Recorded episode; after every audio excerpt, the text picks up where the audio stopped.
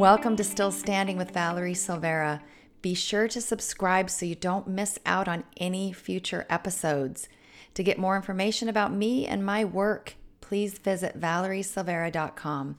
I want you to know that it truly is an honor for me to stand with you. Hello there, my friends. I wanted to talk to you today about overcoming grief by embracing it. Now, that title might at first make you think that I'm suggesting that you stay in grief, that you are constantly grieving because that would be embracing it, right? Well, that's not exactly what I'm saying. Let me explain. I have lost several people in my life, like a lot of you have. I've lost grandparents, I've lost a parent, friends, different people in my life. Losing my daughter was a whole nother level of grief for me. But whoever it is that you've lost, it's left a hole in your heart. If it is somebody that you loved so much, you gave a piece of your heart to, when they're gone, when they die, it's going to leave a hole in your heart. But we can also grieve different things. We can grieve the loss of a relationship, a job, a career, we can sometimes even grieve the loss of our youth. Yes, we can now. Unfortunately, not a whole lot you can do about that. But typically, there's not anything you can do about all sorts of these situations that bring grief into your life as far as them happening. But what you can learn to do is to overcome grief by embracing it. Now, first, let me explain that overcoming means to manage, to gain control over. It doesn't mean that you're going to stop grieving or stop being sad or stop missing somebody. What I have learned is that we must embrace the hole in our heart. You have to embrace it, you have to accept it, and allow yourself to grieve, allow some sadness. But here's the difference you don't get sucked into the hole, you don't get overtaken by grief. So you manage the grief, it doesn't manage you. There are times when that hole in my heart it says, "Hey Valerie, it's game on. It's happening." I mean, I'm I feel it coming up. I feel it bubbling up. This is definitely in regards to my daughter. I feel it coming. And I used to think that if you were going to overcome something, you would just put it out of your mind, you'd ignore it, you'd get over it. That's not it at all. What I learned is the best thing I can do is embrace it. I can say, okay, it's time for the hole in my heart to get some attention. And I've learned to cry. I didn't like to cry in front of anybody before. And I've learned that it's okay. And I didn't want to cry in front of people because I didn't want them to feel badly. I know that a lot of people don't know what to say. If you're sitting there crying and I didn't want them to feel badly and not know what to do, I finally decided it's okay. It's okay for everybody. So if I need to shed a few tears, I do. And that really helps me to keep from falling apart. And what's interesting is that it also allows me to have much more fond memories of the person I'm missing or the situation, whatever it is that you're grieving. You can think more fondly and with more joy and happiness if you allow yourself those moments of grief. Because if you don't, you'll wind up under the covers for a day or a week because you haven't honored those feelings, you haven't allowed them to come up. So it's really about finding a balance because what I have found, I've met people who have been grieving for decades over the loss of somebody. So I'm not suggesting you get over them or you stop missing them. That's different.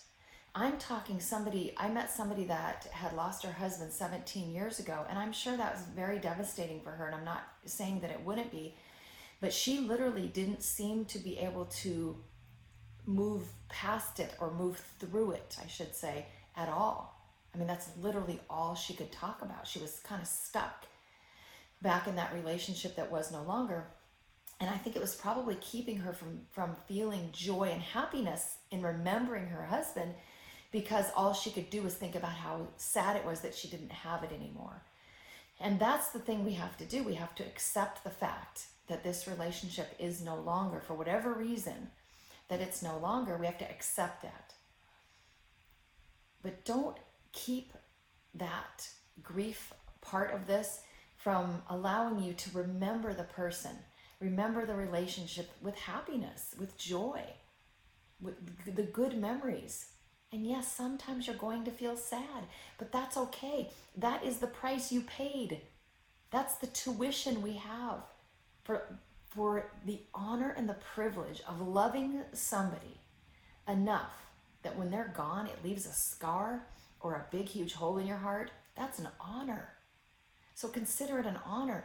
Don't allow yourself to be so grief stricken that for such a long period of time that you think, oh, I wish I never would have loved that person at all. If that would have never, if they never would have come into my life, then I wouldn't have to feel like this.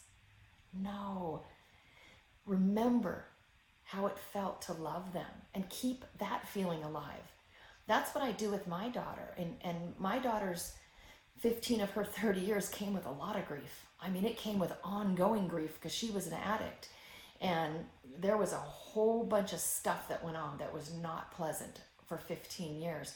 But I just don't choose to focus on that. I choose to remember her with love and remember all the awesome things that she was, all of her qualities. And I, I try to remember what it felt to hug her and to hold her hand and her voice. I keep all of that alive with love and joy. But if I need that moment to grieve, I go ahead and do it.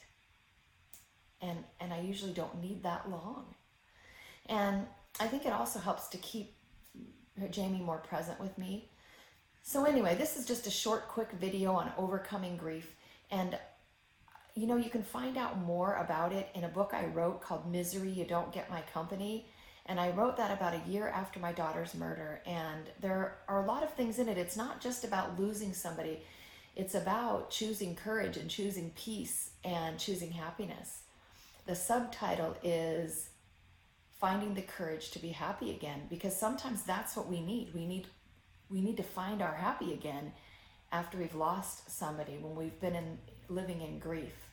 So I hope these words help you. And please do get a copy, copy of Misery You Don't Get My Company. I think it's going to help you in a lot of areas of your life.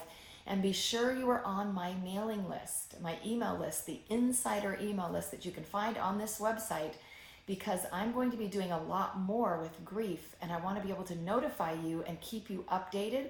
Also, you're going to hear about videos. We will send you an email update when these videos are posted so you can get access to them right away.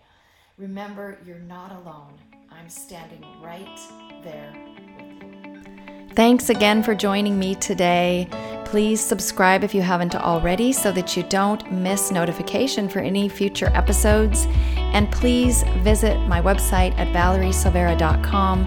I would love to link arms with you and stand with you in whatever it is you're going through because we are in this thing called life together. Have an awesome day.